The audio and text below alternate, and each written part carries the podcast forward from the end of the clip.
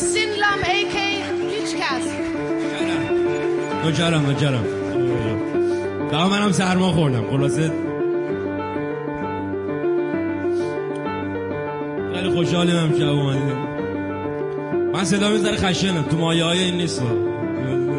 بری بری رویا.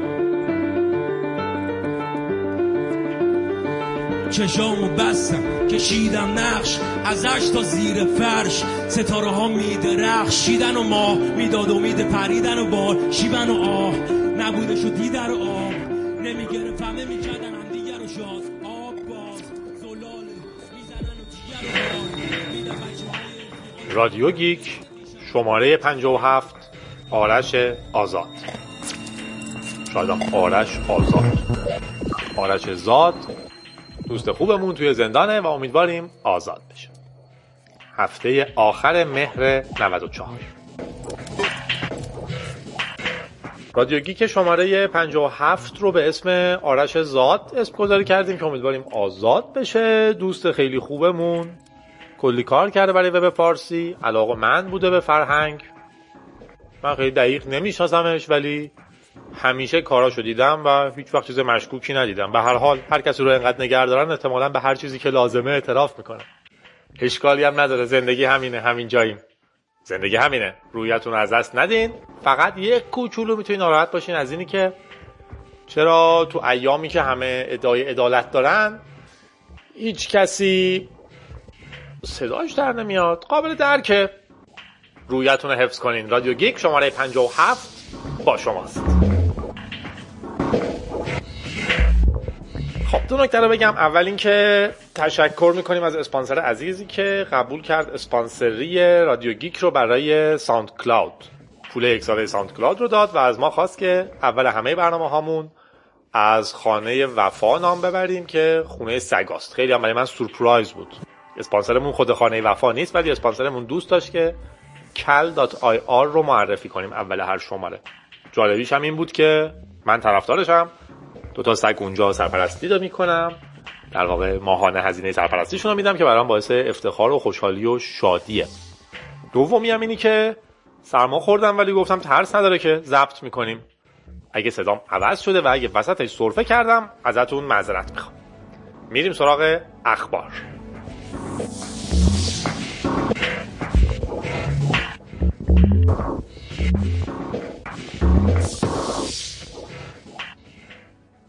خرید domain گوگل dot com توسط یه آدم معمولی.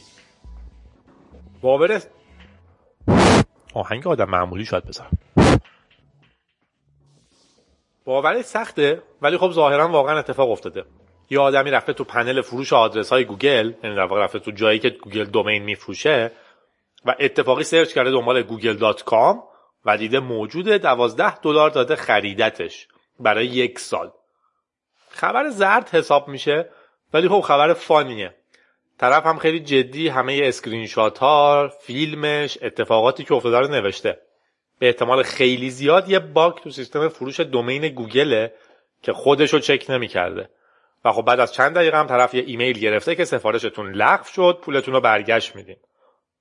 خبر فانی بود تو این هفته. نمی‌دونم چرا آوردمش فقط احتمالاً چون فانی بود. خبر دوم ظاهرا اصلا هفته خبرهای زردیم. موقع خرید خونه مواظب اینترنت باشین. دوستمون کول مارشال تصمیم گرفته یه خونه بی سر و ته توی یه جای محمل بخره که ارزون باشه. و خب چون شغلش وب دیولپر بوده ایدهش این بوده که من هر جای آمریکا خونه بخرم که فقط بتونم به خوبی به اینترنت وصلش کنم مشکلم حل میشه. قبلش رفته با مخابرات محل هماهنگ کرده. اونا هم گفتن بله تو این خونه هر چقدر که پرت و پورته شما می‌تونید اینترنت بهتون بدیم در واقع گفتن که شرکت چارتر می‌تونه اینترنت 24 مگ بهتون بده. رفیقمون هم خونش رو خریده ساخته و رفته اینترنت بگیره. شرکت چارتر بهش گفته که بله می‌تونیم بهتون اینترنت 24 مگ بدیم. ولی هزینهش میشه 117 هزار دلار برای راه اندازی نیم میلیارد تومن برای راه اندازیش می‌خواستن. چون در واقع گفتن که قراره اونجا ما بدیم باید شبکه‌مون رو تا اونجا بکشیم و فقط شما اونجا اینترنت می‌خواین فعلا آقای مارشال مجبور شده به یه خط 3 مگ راضی بشه حیوانکی. ولی هی داره تو شبکه های اجتماعی سر و صدا می‌کنه. واقعیتش که به ما هم همون سه مگو بدین خیلی هم خوشحال میشیم. وسط بیابون هم نیستیم. اسکن کتاب ها توسط گوگل جرم نیست. گوگل از سال 2004 پروژه کتابخونه دیجیتال رو شروع کرد. بیشتر از 20 میلیون کتاب رو اسکن کرده و به کتابخونهش اضافه کرده. یعنی تو Google Books شما می‌تونید بگردین دنبال متن کتاب ها یه بار یه دوستم یه عکس گذاشته که دارم کتاب می‌خونم. بعد من براش فرستادم چه کتابی رو داره می‌خونه. یه عکس از تیکه بالای یکی از صفحات کتاب بود. در واقع سرچش کردم تو Google Books. اون جمله‌ای که دیده می‌شد رو بهش گفتم بله این کتاب فلانه.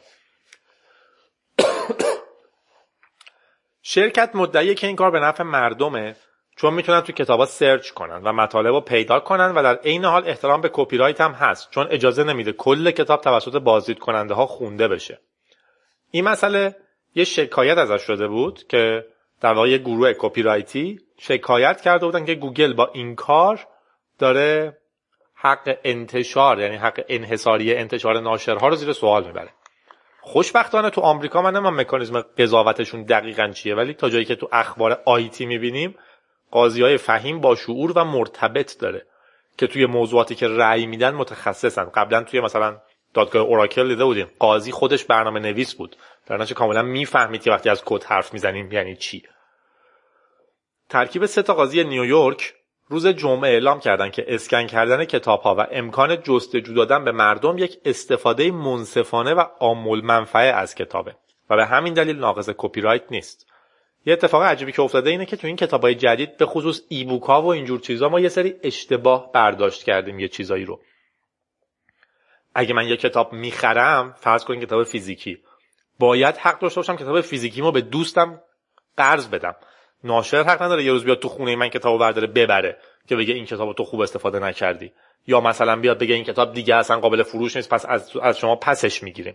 این اتفاق تو آمازون افتاده بود.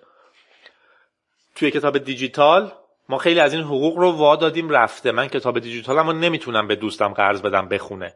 نمی‌تونم برای خودم یه تیکش کپی کنم. حداقل کپی رایت داره به این فشار میاره. حالا خوشبختانه این قاضی تو آمریکا رأی دادن که کتابای سنتی کاغذی رو که گوگل اسکن می‌کنه گوگل اجازه داره بذاره تو اینترنت. به شرطی که استفادهش منصفانه باشه. تو کپی رایت بحثی هست که استفاده منصفانه از یک چیز OK ه.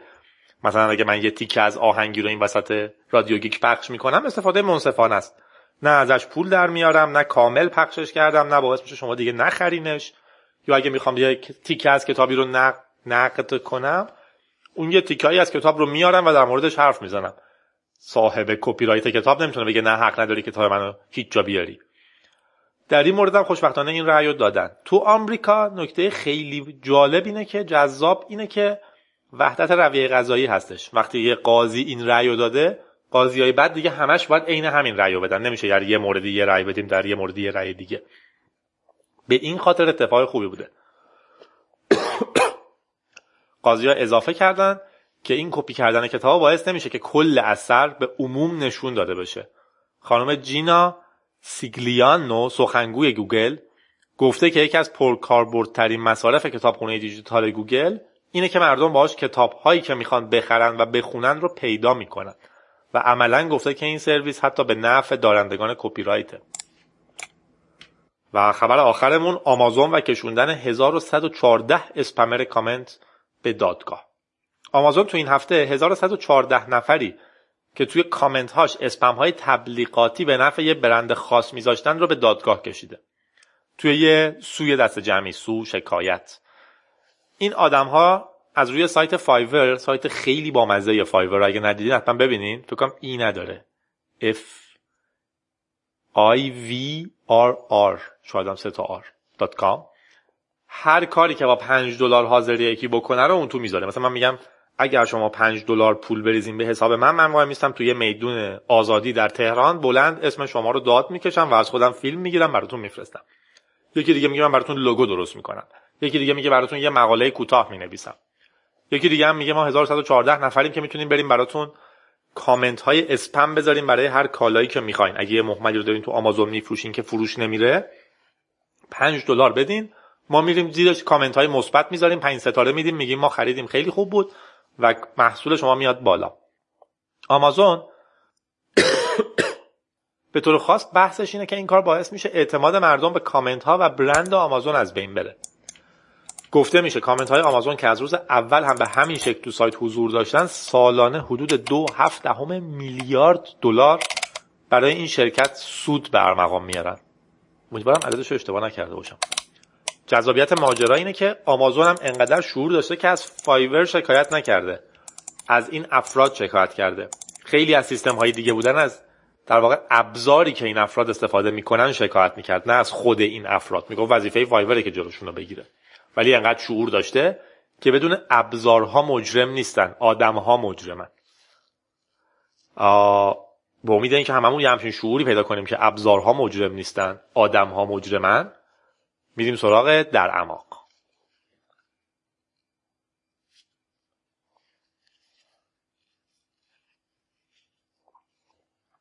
خبر اولمون هک کیبورد های بیسیم ماکروسافته خیلی هم خبر جالبی از این نظر که شاید اولین خبر مثبت در اعماق که از ایران بیرون میاد. دوستم مهدی اسکری یه مدار ساخته با Arduino یه برد الکترونیکه که می‌تونه کیبورد و در واقع کیبورد و ماوس حالا رو کیبورد کار می‌کنه کیبورد های بیسیم ماکروسافت رو شنود کنه. کیبورد بیسیم می‌دونین چه جوریه. من اینجا تایپ می‌کنم تو فاصله از کیبورد هیچی وصل نیستش. بلوتوث نیست دیگه حواستون باشه. یه dongle وصل کردم به لپتاپ هم که در واقع اون سیمه از طریق فضا کیبورد با اون dongle ه حرف می‌زنه. مطمئنا رمزنگاری داره ولی تو اینترنت بسیار بسیار زیاده. برنامه هایی که این رمزنگاری رو شکستن. در واقع گوگل از یه رمزنگاری صحیح و خوب استفاده نکرده. ببخشید ماکروسافت و در نتیجه مهدی اسکری مدار رو ساخته که این سیگنال رو می‌گیره با یه آنتن و می‌تونه بشکنه رمزش رو. نکته جالبیه وقتی از هر تکنولوژی بیسیم استفاده می‌کنید. خبر بعدیمون پیش بینی صحیح فروش آیفون توسط Foursquare ه Foursquare رو احتمالا می‌شناسین. کپی ایرانیش داریم هنوز؟ عجیب اشاره نکردن. یه خورده به فیدیلیو نزدیکه شاید. فیدیلیو ببخشید فورسکوئر کارش اینه که من نصبش می‌کنم وقتی میرم مثلا توی کافه موجگان دکمه می‌زنم که من در کافه موجگانم تو کافه موجگان چکین چکین می‌کنم. دوستام هم می‌بینن. اگه میرم قنادی پراگ چکین می‌کنم. بذار ببینم دیگه کجا رو دوست دارم. اغذیه سیبم من زیاد میرم. کافه کافه این و کافه ماشین. وقتی اینجور جاها میرم یه چکین می‌کنم. دوستان می‌بینن که جادی رفت کافه ماشین. یا می‌بینن که جادی الان مدیر کافه ماشینه چون 25 بار توش چکین کرده. از اینجور چیزا. حالا Foursquare کار جالب کرده موقع عرضه آیفون جدید. گفته تو روز launch تعداد افرادی که وارد فروشگاه ها شدن رو ما زیر نظر گرفتیم. نمودارش رو بررسی کردیم که چقدر رفته بالاتر. بر اساس حالا کارهای data یی که روش انجام دادیم پیش بینی کردن که فروش آیفون جدید بین 13 تا 15 میلیون بوده. آمار رسمی اعلام شده تو چند روز بعد 13 میلیون بوده. جالبیش اینه که Foursquare در واقع می‌تونه به راحتی پیش بینی کنه حالا محاسبه کنه چون در واقع آینده رو نمیگه حال رو داره میگه ولی چیزی رو میگه که اطلاعات مخفی شرکت هاست. می‌تونه به طور دقیق اعلام کنه که اپل چند تا آیفون فروخته. حتی شاید از خود اپل بهتر می‌دونه. با مزه است که Foursquare یا توی دونه کلکل خوبی هم گفتن که این کار هیجان انگیزه ولی سورپریز نیست. چون در واقع ما قیبگویی نکردیم که سورپرایز بشیم که ای درست بود. بلکه می‌دونستیم که درسته. و حدس فورسکوئر بر اساس این بوده که 3.6 دهم برابر شده ترافیک مغازه های اپل. و همزمان مدعی شده که این بار برای آیفون صفها خیلی کوتاهتر بوده. تا افرادی که رفتن تو مغازه خیلی کم بوده و عملا نیازی به صف در بیشتر جاها نبوده. خبر بعدیمون اوه اوه اوه برادر پوتین و تلاش برای شکستن رمز تور. برادر پوتین رو که می‌شناسین دوست و برادر پوتین هستش. مدعی مبارزه با بنیادگرایان اسلامی که البته بیشتر کار سرکوبش روی گروه های میانه روه ولی به حال فعلا دوست و برادر ماست. کرملین کاخ فرمانروایی برادر پوتین در سال گذشته قراردادی با شرکت بسته که اون شرکت 59 هزار دلار بگیره و در مورد امکان رخنه به شبکه تور تحقیق کنه. تور رو هم احتمالا می‌شناسین. اونیون روتر شبکه‌ای که در واقع می‌تونه کارهای افراد در اینترنت رو غیر قابل ردیابی بکنه. پوتین گفته به شرکت 60 هزار دلار میده تو به روبل پول زیادیه. که در مورد اینی که آیا میشه این رو شکست رمزش رو یا بهش رخنه کرد تحقیق کنه. برنده این موقع مناقصه شرکت راستک بود که در واقع قراردادهای خیلی زیادی برای روسیه داره هلیکوپتر می‌سازه اسلحه می‌سازه و این جور کارها.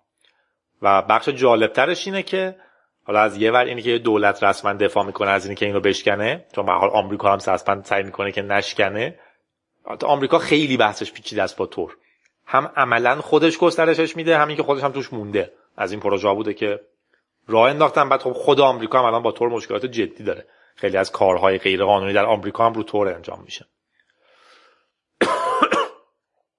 ولی سمت روسیه بخش جالبش این بوده که شرکت راستک الان به یه سازمان وکالتی 150 هزار دلار پول داده یعنی دو برابر مبلغ اصلی قرارداد که وکلای اون شرکت بتونن در مقابل دولت از راستک دفاع کنن و پروژه تور رو اصولا کنسل کنن. ظاهرا تور خیلی امن بوده و در این حال تور مدعیه که تو روسیه حدود 175 هزار تا کاربر داره. خوشحالیم که نتونستن رمزش رو بشکنن. حداقل در ظاهر.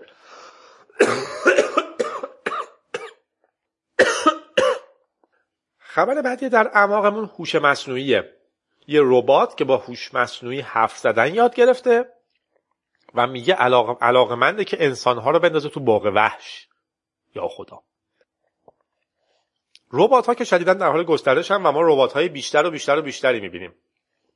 متاسفانه تصوری برای ما درست کردن از ربات و اینترنت چیزها که رباتمون یه آدمیه که قدم می‌زنه میاد دستمال انداخته رو دستش به ما چایی میده. یا اینترنت چیزها جارو برقی منه که به من اطلاع میده که امروز خونه رو خیلی خوب جارو کردی. خسته نباشی. یا در یخچالمه که وقتی من در پارکینگم ماشین بهش میگه بازش کن میام ماشینم پارک میشه. در یخچال اتوماتیک باز میشه. یه نوشیدنی برای من میاد بیرون آماده میشه که اومدم خونه بخورم. هیچ کدوم از اینا نیست. اکثر ربات هایی که ما خواهیم دید غیر انسان نمان و بخش بزرگی از اینترنت چیزها به ما سرویس نمیدن. ما رو زیر نظر می‌گیرن. در واقع ماشین هایی که به شرکت های بیمه به بانک ها به دولت ها میگن ما داریم چیکار می‌کنیم. یه شماره کامل در این مورد میدم یه روزی. ربات ها هم همونطور که گفتم خیلی هاشون ربات های غیر انسان نمان ماشین های خودکار جارو برقی های خودکار چیزایی که من نمیبینمشون و کار من انجام میدن. مثل آدمم هم نیستن حرفم نمی‌زنن اکثرشون. تصور اینکه جارو برقی به من حرف بزنه بهش بگم خونه رو جارو کن رابطه جارو کنه و بگه کردم. تصور بدی نیست. ولی تصور کنین که همه همچین چیزی بسازن و میایین تو خونه یخچال و تلویزیون و لیوان و زیر سیگاری و مسواک و همه می‌خوام با شما حرف بزنن. چه زندگیه؟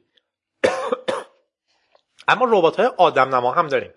یکی از جدیدترین نمونه هاش به افتخار نویسنده رمان های علمی تخیلی فیلیپ کی دک دک نامیده شده.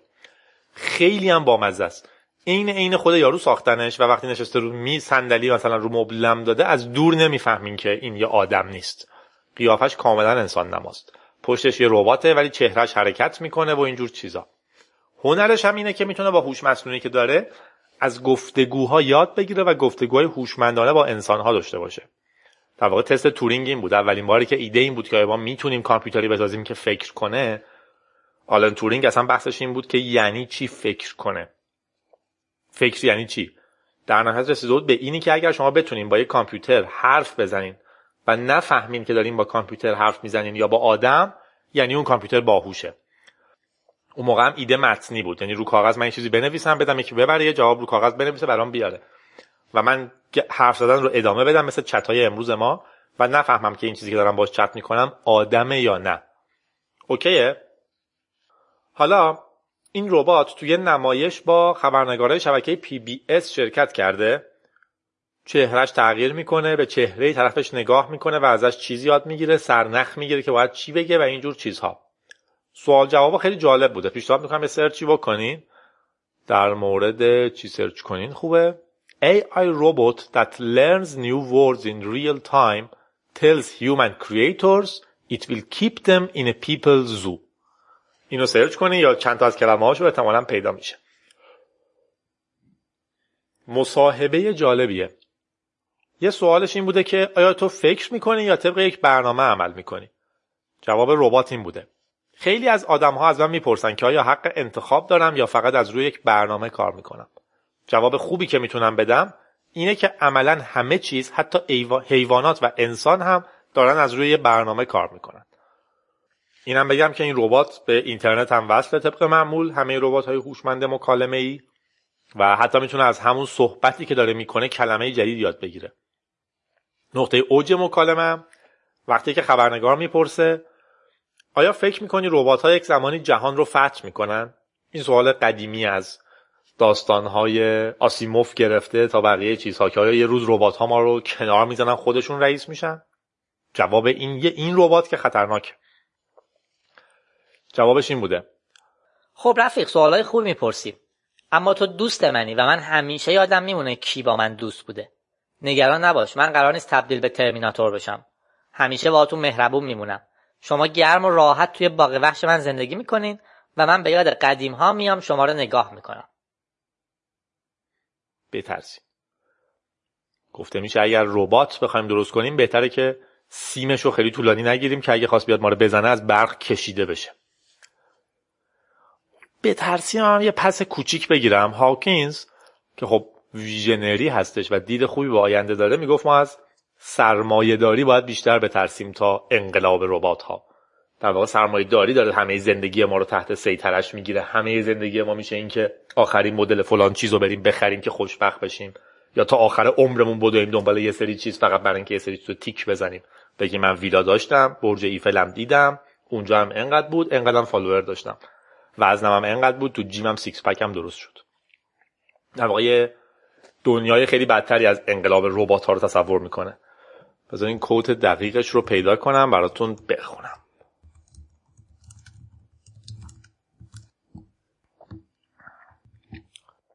خب search کردم.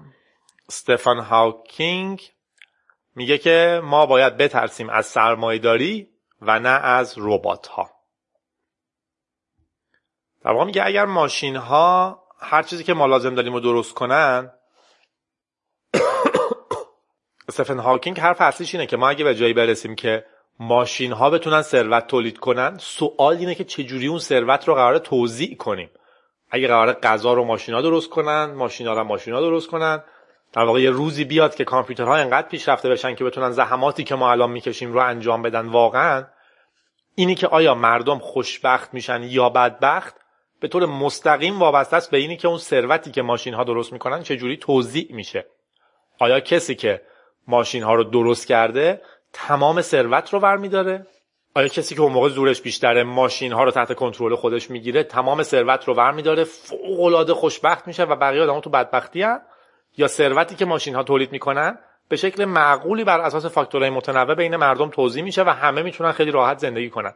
این سوال اصلیه که تو آینده اتفاق میفته نه اینکه آیا ماشین ها علیه ما شورش می‌کنن.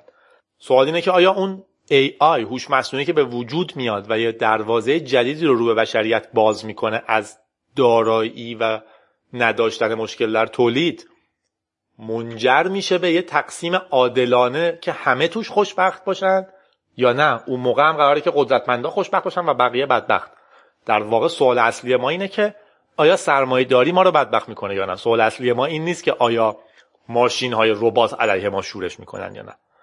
در واقع دقیقا میگه که استفان هاکینگ ما باید از سرمایه داری بترسیم نه از ربات ها نکته مهمی. حالا باید خیلی بیشتر در مورد سرمایه داری حرف بزنیم نمی‌دونم کی می‌تونیم. در واقع اینجوری نیست که بگیم بده از بین ببریمش یک ذر انقلاب کنیم علیهش ولی ایده که بشناسیمش و اصلاحش کنیم. انقلابم کردین نوش جونت و آخرین خبری که داریم تو در اعماق تقلب فولکس واگونه چیزهایی هستن که تو دید آدمهای غیر مرتبط خیلی ساده تفسیر میشن. ولی افرادی که موضوع بهشون مرتبطه ماجرا رو کلا یه چیز دیگه می‌بینن. همون چیزی که قدیما اول رادیو می‌گفتم. گیک باید درک کنه تقاطع تکنولوژی و جامعه رو. نه اینکه احساس کنه اه فولکس تقلب کرد پس تویوتا خوبه. مثلا همین هفته قبل دو تا شاعر فعال در 88 رو محکوم کردن به 20 سال زندان و شلاق. در واقع عمیقتری پشتش هست. یا همین آرش زاد که میگم. اتفاق اصلی اینه که به نظر شخصی من یه نه به اینی که فکر نکنین دروازه باز شده شما می‌تونین برین و بیاین. یا برین یا بیاین. این که ما رابطه رفت و آمد با جهان داریم نداریم از این چیزا.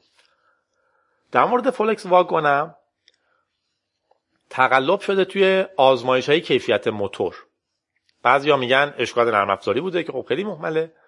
بیشتر میگن یه تقلب ساده بوده و احتمالا باید جریمه بشن که دیگه از این کارو نکنن. ولی اگر شما تو تقاطع جامعه و تکنولوژی هر دوش وایستین چیز جالبتری می‌بینید متقلب های هوشمند جلوی ما. در واقع اون اینترنت چیزها که میگم که باید خوب درکش کنیم در واقع اینجا داره خودش رو به ما نشون میده. ما ابزارهایی داریم که نرم افزارهایی دارن کنترلشون می‌کنن. اون نرم افزارها تحت کنترل ما نیستن. خیلی طبیعه که تو این دنیا بررسی کننده های مصرف انرژی بررسی کننده های کیفیت مواد مصرفی و اینجور چیزها شروع کنن به ما دروغ بگن. یا حتی دروغ های هوشمند بگن. فولکس واگن اینجوری نبود که فقط اعداد دروغی نشون بده. موتورها وقتی وقتی که میفهمیدن که دارن تستشون می‌کنن یه جور دیگه کار می‌کردن که اعداد خوبی تولید کنن. وقتی تحت اون شرایط تست نبودن یه جور دیگه کار می‌کردن. یه دروغ خیلی هوشمند وابسته به موقعیت. آیا راهی داره؟ یه راه خیلی خوب بازمتن کردن برنامه هاست. در واقع اگر چیزی قراره چیزی رو بسنجه ما باید ببینیم که چه جوری میسنجه. دقیقا داستان سانسوره. هیچ کسی نمیگه هیچ شکلی از کنترل رو هیچ چیزی نباید باشه. ولی کنترل کننده با توسط من انتخاب بشه و توسط من کنترل بشه. هیچ کسی نمیگه که در جامعه حداقل در جامعه فعلی نباید پلیس باشه. ولی میگم پلیس باید من بدونم داره چی کار می‌کنه و اجازه داشته باشم بهش ایراد بگیرم. نه اینکه گروهی بگه به خاطر امنیت شما ما اینجا با تفنگ وایسادیم هر کم حرف زد میکشیمش. بعد میگیم که این می‌خواست امنیت رو از بین ببره. ببینین چه امنیت خوبی داریم. به قول اون دوستمون امنیت قبرستانی میشه. ما در عین آزادی امنیت رو می‌خوایم. حتی آزادی بالاتر از امنیته. بس غیر مرتبط شد. برمیگردیم به فولکس واگن. در مورد نرم افزار سوال اینه که من باید بتونم اون چیزی که میسنجه رو کنترل کنم. ریگان در مورد برنامه موشکی شوروی جمله مشهور داشت. می‌گفت اعتماد می‌کنیم ولی چک هم می‌کنیم.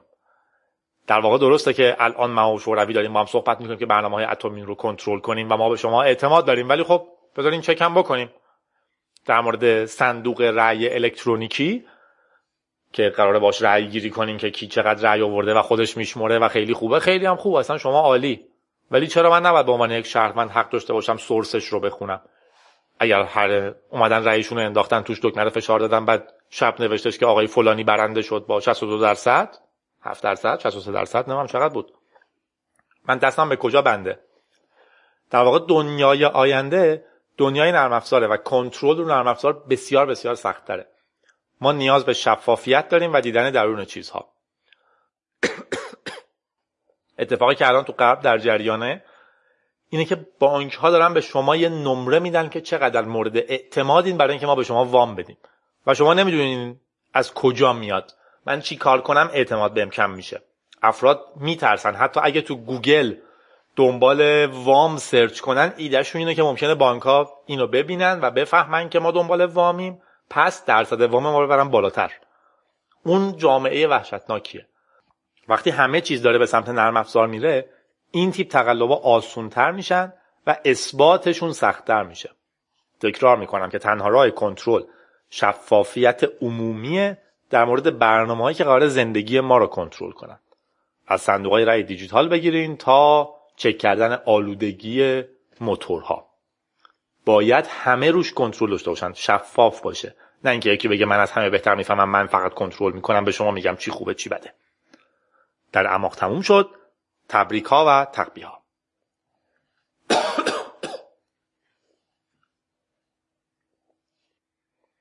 تبریک و تشکر داریم از صابر راستی کردار برای انتشار فونت آزاد میرزا. یه فونت فارسیه قشنگم هست. من از فونت تکنیکی سر در نمیارم ولی کلیتش که به نظرم قشنگ بود. آزاد منتشرش کرده برای وب فارسی. با اون کمپین فونت فارسی فرق داره که براش یکی donation دادیم یکی دیگه هم که دوستان دیگه دارن پیگیری می‌کنن. هر دو هر دوی اونها هم ارزشمندن. این دوستمون هم فونتش رو به خوبی منتشر کرده. فونت میرزا رو search کنید. تبریک داریم به مایکروسافت که تصمیم گرفته لینوکس خودش رو بسازه تا بتونه تو Azure سرویس مطمئن بده. تقبیحی هم داریم برای چرخانندگان کشور چون اخیرا تحقیقی نشون داده که آلودگی نه فقط از طریق ریه که به شکل مستقیم از طریق پوست هم جذب میشه. ما نیاز به شهرهای تمیز داریم.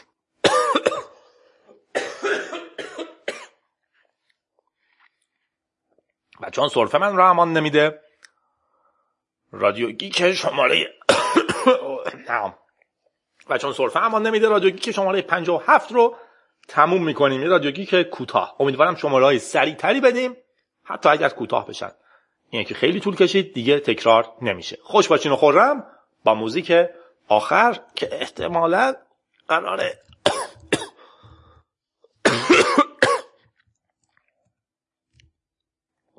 خوش باشین و خورم با موزیک آخر از میوز بند MUSE برای بلک اوک